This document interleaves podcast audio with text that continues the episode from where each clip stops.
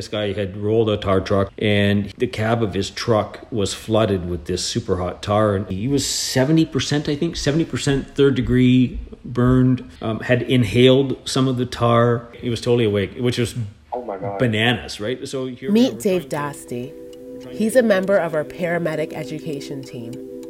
The team consists of highly skilled and qualified educators who deliver and coordinate training by using a combination of instructor and self-led learning, practice lab sessions, patient simulation, online learning, and clinical placement.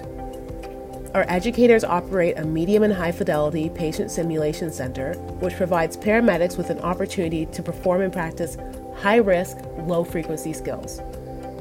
The Patient Simulation Center is used in all aspects of training, in addition to our aeromedical theory course. In this episode, Phil Kim sits down with Dave Dasti to discuss his career in paramedicine and how it has helped inform the way he trains Ornge paramedics today. I'm Rachel Scott. Welcome to Ornge Pulse.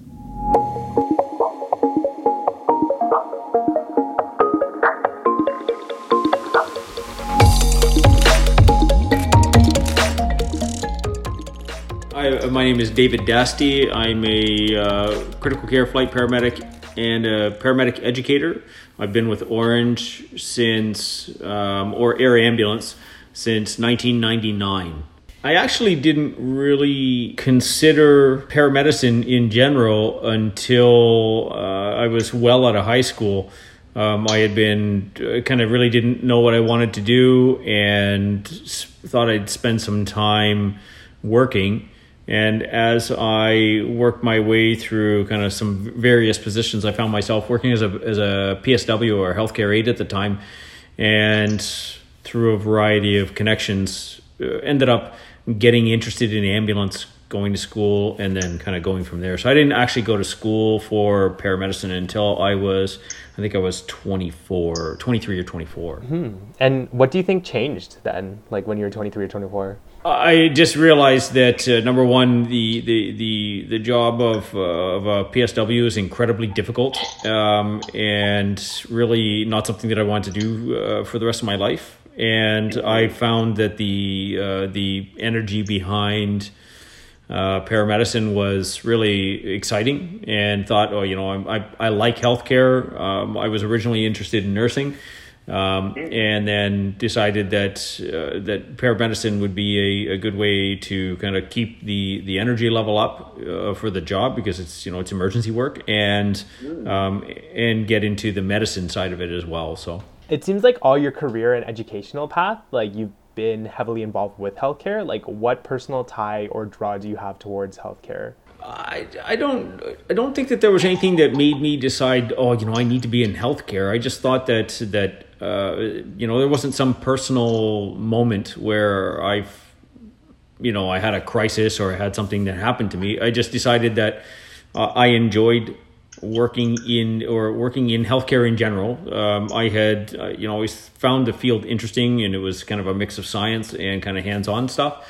Um, and then really decided that the, the paramedicine side of healthcare, the emergency side of healthcare, was really kind of what captured my interest, because I found that I didn't have to spend a great deal of energy holding interest, my interest on one thing for long periods of time. The, the paramedicine, you, you, your short bursts of really intense work sometimes. And, and I found that very interesting. You can go from, from doing, uh, uh you know, uh, assisting a, an, an elderly person um, on a, you know, just by transferring them from a, from a nursing home to a hospital, to delivering a baby, to, you know, doing a resuscitating a, uh, um, a you know, somebody who's died, like that. It was just, it's very interesting, uh, and, and very varied.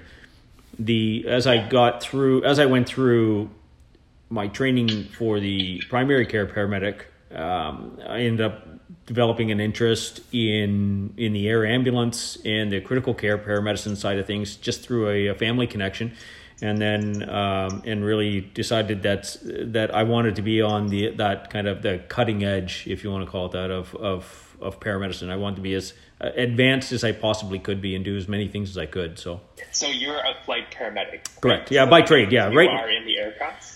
So I right now I'm not practicing uh, because I'm in the education department, um, and that's mm-hmm. I primarily train them. But that was my that was my role prior to transitioning to headquarters. Was uh, was yeah, it was flight. So I did uh, seven years on the fixed wing in Timmins, and you know, kind of moved around a little bit there, mm-hmm. and then did um, three or four years on the uh, helicopter in Toronto, and then moved into an education role in uh, in the office. And so, from those years of experience in flight, um, are there any sort of like stories or anecdotes or experiences that sort of stand out to you, even to this day?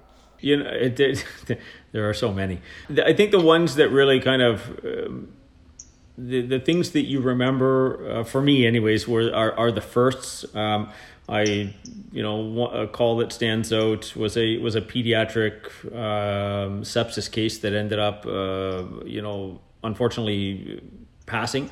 Uh, that was a really that was a defining moment. It was something that I, never happened to me before. I think the the hardest calls are not necessarily the most traumatic for me. Um, they're not the the the most um, exciting calls.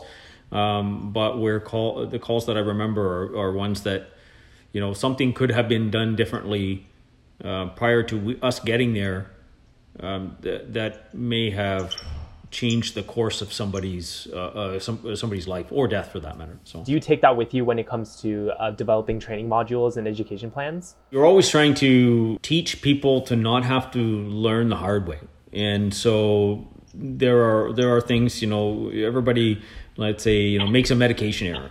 So the goal then becomes, well, I, I would prefer to not have you make that the, the same mistake I made.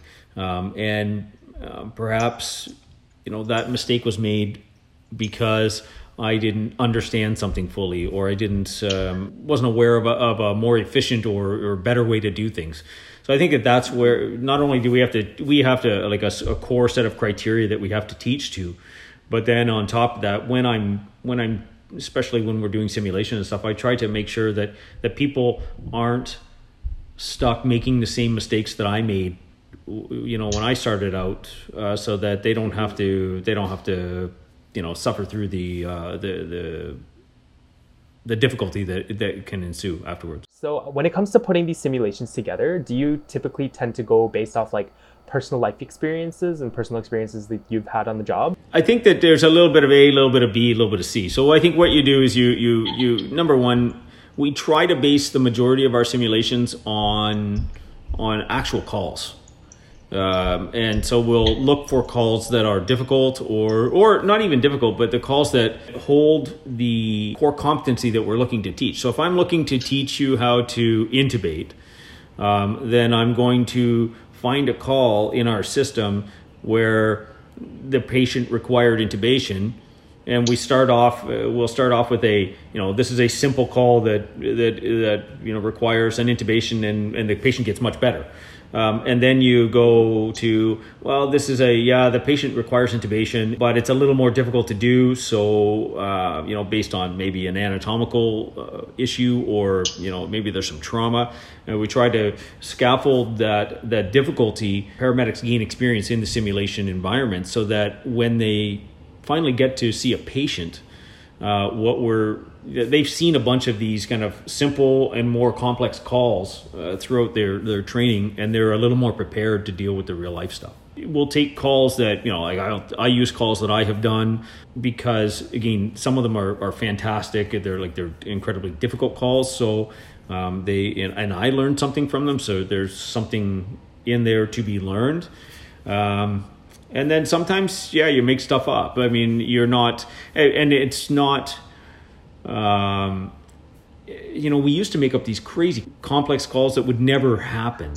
Um, and what we found was that it, it, you know, yeah, the, the paramedics did fine with it, but they, but it actually, it stressed them out so much because you're, you're dealing with a, you know, a traumatic pregnant delivery. And then once you resuscitate the baby, now the mom starts to die. And it's just, it's too much. You can't, you can't um, effectively teach or really even evaluate somebody when you, when you overload them with complexity. So um, And th- and frankly, those calls don't really happen that frequently, right? We don't see a lot of the, you know, everything that could possibly go wrong under the sun has gone wrong or gone wrong with this patient. Mm-hmm. Can I ask if it was like ever fun to come up with those scenarios? Oh yeah, it, I mean, oh yeah, like yeah, yeah, it's fun to come up with those scenarios because you you know that you're gonna watch somebody sweat, and and and that's not necessarily again that's not. We used to do a lot of teaching like that, uh, but what we found was that it's really not effective. It's not really number one. It doesn't promote you know any real learning. Um, it really can negatively impact somebody's confidence, and when you negatively impact their confidence, then they start to uh, then they start to have difficulties in other areas. And so what we're trying to do is we're actually trying to get them, you know, we're trying to prop them up and make sure that they are, when they come out on the other end of a course, because these courses are difficult, right? There's, it's not just, you don't just show up and as long as you show up, you know, put your hand up once a class, you're gonna you're gonna pass. They're they're difficult courses. Um, there's a lot to assimilate. There's a lot of information to uh, to synthesize and, and then apply. So we want people, when they go out into the field, to be as confident as they possibly can be. Um, and, and overloading them with with these really kind of insane calls is not helpful. So you'll, you'll make up calls, though, where, you know, if you can't find a, uh, you know, an obstetric call that seizes with a delivery, um, you'll make that up, but you make them up in a way that is that, you know, this is how they would present normally, not, you know, on fire and and on a bus that's driving off a cliff, like. Yeah, exactly. Yeah.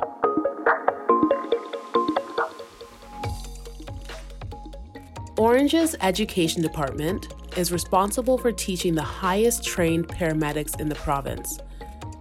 In order to maintain their certification, our staff are required to participate in continuing medical education, which includes mandatory, annual, and medical training. Paramedics also take part in operational training, which has modules on subjects like the transportation of dangerous goods, underwater escape training, the use of new medical equipment, and more. Now, back to Phil and Dave, who discuss the various ways our education department trains paramedics. What sorts of training and teaching methods do you have? So we have simulation. I'm assuming there's manuals and like classroom style training. It's, uh, it's interesting that you say that. We're actually transitioning right now to a, a slightly more internet based or, or uh, remote learning based format. But essentially what we have, which we have, we have the theoretic or didactic learning that uh, that we get from textbooks and uh, classroom, instructor led classroom time. We have video conferences regularly where we're doing one or two kind of lectures via the internet, um, so that not everybody has to congregate. We record them so that people can uh, can watch them. If they're out on a call and they don't and they're actually unable to attend live, they can um, they can watch it later and still kind of get the same information. We do come together once uh, for a week at a time on a regular basis to A, practice simulation, and B, kind of spend a little bit of time actually with face-to-face contact with the with the students so that they can ask questions and kind of assimilate stuff that they're really not sure about. Um, and then we have clinical placements as well. So we'll actually we'll send the paramedics out into the um, into the hospital environment so they can practice with an experienced provider. So we'll send you out with a registered respiratory therapist, or we'll send you out with a physician or a nurse in an I C U somewhere, just so that you can practice doing some of the skills. At the end of it all, uh, we we put you into a uh, preceptorship environment where you actually get to practice the things that you're learning under a uh, under the kind of the the eye of a of a preceptor. I also heard that there are mannequins that um, vomit and talk to you and scream. Yeah, they they can they can uh, they can do a lot of stuff. They can they'll seize, they'll talk to you. They will um, you know if they're set up appropriately. Uh, some of them can bleed. They can vomit. They can cry. Um, some of them uh, will deliver babies. Uh, and and then the babies themselves will kind of you know uh, present an issue. So there's yeah we use a lot of simulated learning just so that the first time that you're doing a high acuity, low frequency skill, um, like let's say delivering a baby or um, you know putting in umbilical lines on a baby, um, cutting the neck for an airway. Um, that's not the first time that you've ever kind of seen this outside of a textbook. We'll we'll actually have you practice this stuff on a mannequin. Mm-hmm. And have you personally, in your experience, encountered those high acuity, low frequency? Um, I have never had to, thankfully, you know, you knock on wood, uh, I have never had to cut anybody's neck for an airway. I have delivered some babies, and I think that uh, really, you know, you, you intubate, you've, uh, I've, I've put some needles in chests, um, that kind of stuff, but nothing, nothing that's going to blow anybody's mind. I think that every paramedic, any critical care paramedic that has, that's been practicing for any length of time, Um, has done most of the stuff that I've done. So uh, we see a f- reasonable amount of acuity in the service provincially. So, what are some of the difficult aspects of putting together a curriculum for a job that requires such a wide variety of skills? Well, it's, I mean, you could spend years and years and years training these guys, right? Because there's, we, we, the, you're right. The, the, the variety of patients is, really, it's it's all of the patients. You can see any patient. Um, so trying to, the hardest part I find is trying to narrow down the focus enough that it's actually meaningful and that you're actually learning something, and it's and it feels like it's focused when you're um, when you're when you're actually receiving the training, um, and that you feel like at the other end of it, you when you come out, you feel like you're prepared, um, at least to some degree. My experience has been you can never train critical care paramedics enough. It's just like there's always going to be something that they're going to come out and they will they will go, oh, you know, I've never heard of that, or I've never dealt with that, because we only have a you know we have a limited amount of time that we can that we can spend training uh, people. So what ends up happening is we try to get them to a baseline level of uh, of competence. We have a set of uh, competencies that we have, or objectives that we have to meet. Um, and so we try to tailor our, our, our curriculum development around that. And so we've been talking a lot about technical proficiencies, but um, I guess when it comes to like soft skills or any sort of skills that come outside of that, what are some important things that you teach your trainees? Obviously, compassion and empathy is something that we try to have people de- demonstrate when they're in their simulation and in their field placements, because not only towards the patient, because the patients obviously deserve that, but to the to the staff that you're working with, the, the sending facility staff that you're working with as well. Um, these people are usually dealing with an incredibly difficult uh, situation, and they may or may not be handling it appropriately or as well as they could be. Um, and our job is to come in and, and support that, and then increase the level of care. And so when I started this job, when a flight paramedic walked into an emerge or an I C U, uh, people kind of backed up a little bit because they were they were a little afraid or a little bit you know reluctant to to interact with them, because they weren't always exactly uh, approachable. Uh, you so so you would get people that would really difficult to deal with, um, and it creates a degree of animosity or fear when you're trying to, to interact with them. Uh, so we try to train that out of people so that they realize that everybody in that healthcare team um, that they're interacting with has value, and that that they are um, that they're all uh, people, right? They all have feelings, and and and the best way to most effectively care for that patient is to kind of get everybody on board and moving in the same direction. And so we want them to walk in demonstrating some professionalism and leadership, as well as some medical acumen. Uh, I, I think it's important that people appreciate what goes into being trained as a critical care paramedic, and and quite often you're looking at, you know, depending on the training model that we, we that we use, and we you know we've varied between a couple of different models throughout the years, but you're looking at anywhere from fifteen months to twenty-four months of fairly intensive training on top of what you're coming into the uh, uh, into the organization with, and and it's there's a there's a high degree of difficulty doing what we do. We take a team, uh, you know, we take the care being delivered by a team of you know physicians, nurses, respiratory therapists, um, and other support staff, um, and we deliver that care or better with two people, and those two people are incredibly well trained. Um, and I think that there's a, um, I don't think that people don't appreciate that, certainly not within the organization, but I think that it's important to remind people of that. Uh, it's, it's a lot of hard work, being trained as a critical care paramedic, because you're also working full time while you're doing it. So, oh yeah, like they're they they're they're working they're working their job, right? So they're working their line or their position, and on top of that, they're doing, you know, what is equivalent to a post graduate uh, graduate, uh, you know, a graduate certificate level program that uh, you know. Essentially, is you know gets you to a uh, you know a bachelor, an honors bachelor level of of education by the time it's, it's all said and done. So um, there's a lot of work involved, and it's and and and it's it's it's stressful for uh, for the learners. So I think that it's important for people just to kind of be reminded of that. It's a also difficult to put it all together and, and to do it well. And I think that the team that we have right now is is really working hard to make the courses is or the program as good as possible, and to really up the game a little bit so that we can start getting paramedics more interested in research and uh, kind of academia, which is uh, also important for progression of the of the profession itself. I think that most I think the most of the medics are always up for the cool call, you know, the the good call. That's the the guy that's, you know, burned eighty percent of his of his body.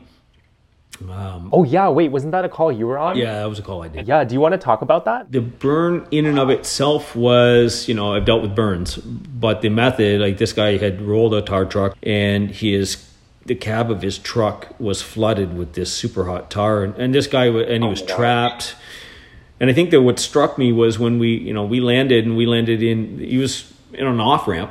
Um, we landed in a collector lane, and and we were, you know, safely, our landing area was well back of the accident. But when we landed, even as far back as we were, the tarmac or the asphalt on the highway was sticky. And as you got closer, the, the you know, just continued to get hotter and hotter, to the point where we left our stretcher sitting behind the ambulance, which was directly beside the, the crash site. And the stretcher actually sunk into the, um, into the, um, into the ground, because the, the tarmac was so soft, or the the uh, the asphalt was so soft that uh, it was just, you know, like the weight of a stretcher, you know, one hundred pounds, uh, it just sunk it. And that guy was, I think he, what was he? He was seventy percent, I think, seventy percent third degree burned, um, had inhaled some of the tar, you know, asking to, to asking us to let him die. He was totally awake, which was oh my God. Bananas, right? So here we are, we're trying to, We're trying to get this guy out of the out of the vehicle. My partner had to kind of get into the vehicle, and we had to cut the uh, like the headliner around, because they, we couldn't. Every time you try to move this guy, all his skin would come off because because he was so badly burned, and we were trying to not, you know, scalp him essentially uh, when we were taking him out of the truck. So we ended up taking the headliner with us, because that was the one part that was that didn't want to come off, like where the skin didn't want to come off. So we wanted to try and preserve it, but. You know, trying to start I Vs on this guy was impossible because of all the uh, because of all the tar. So we ended up having to, uh, you know, drill into his leg with a uh, with a an intraosseous uh, drill that we use. And uh, like he was like, yeah, in a great deal of pain. But when we popped this thing into his leg, he was like, "Oh my God, what's that? What are you doing? You're breaking my leg!" And I was like, "No, no, we, we're we're trying to give you some fluid and give you some pain medicine." Um, And that that call, like typically you when you when you look at mortality for these burns, you just, you know, for a rough estimate of mortality, you add their percentage of their body burned to their age. So this guy was in his fifties. Um, he was seventy percent burned. So, you know, he's well over one hundred percent. Um, so we figured, okay, well, he's going to die. And I'd actually heard that he did die. You inhale liquid tar that's heated to three hundred fifty degrees Fahrenheit. You know, like that's, that does a number on you, right? So we figured, I'll just make it as comfortable as possible. And it was like, oh, this guy, this poor guy was just, I just couldn't imagine. Just the, mm-hmm. uh, just the, just the heat, like walking up to the scene, it was unreal. I've, I've never experienced anything like it. And those are the things that help strengthen you both, you know, as a clinician, and, and, mm-hmm. and they help strengthen you mentally when they, especially when they go well. And it allows you to kind of manage the ones that don't go well, because that could have easily been a a horror show. Like it was a horror show to begin with, but I mean it could have easily gone terribly badly for this guy. And then you you think, okay, well, could I have done anything different?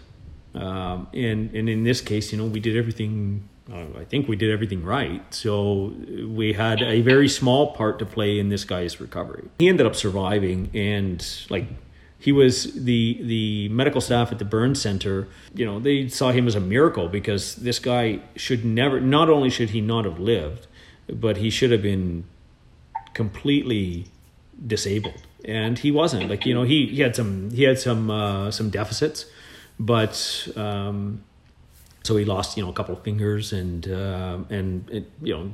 Uh, you know, a whole ton of surgeries and grafts and stuff like that. But he ended up meeting someone, marrying them, and uh, adopting their kid. And he was, uh, and he said, you know, it was a day of rebirth for him. It was, it was something that uh, that he wouldn't change, because he, you know, he was, he was just, uh, you know, if that had never happened, he never would have had what he has now. So, you know, those are the kinds of things that make it worthwhile. There's a, I don't know if you know, there's a, uh, there's another fella named Anthony Liu.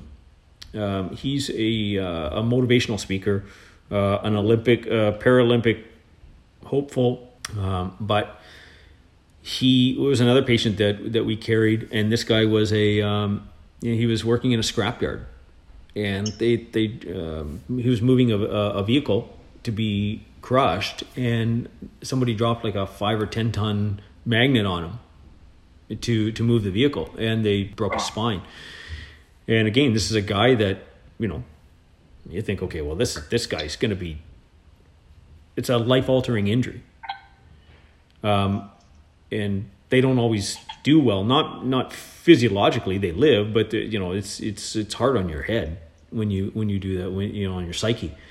Uh and this guy has gone from, you know, he's he's an athlete, he's now um, paraplegic, and now he's, you know, he's right back up there, and he's he is a um, you know, he's a motivational speaker, he's a say Paralympic level athlete. Um, that, those are inspiring. Those are things. That's when you know I did something good today. Mm-hmm. So those yeah. are the things that make that job worthwhile. Again, I want to reiterate that that the education team works really hard to get everybody the experience that we think they need and that they deserve. And, uh, and it's important that the, you know, people outside of the, the, the, the learner sphere, you know, so the, the support staff know that we really appreciate everything that they, that they do for us to help us, uh, you know, get that job done. And, and it's important that the, that the, the learners know that it's not easy to get them to that spot, and we and we work really hard to make sure that it's a good uh, a good experience for them.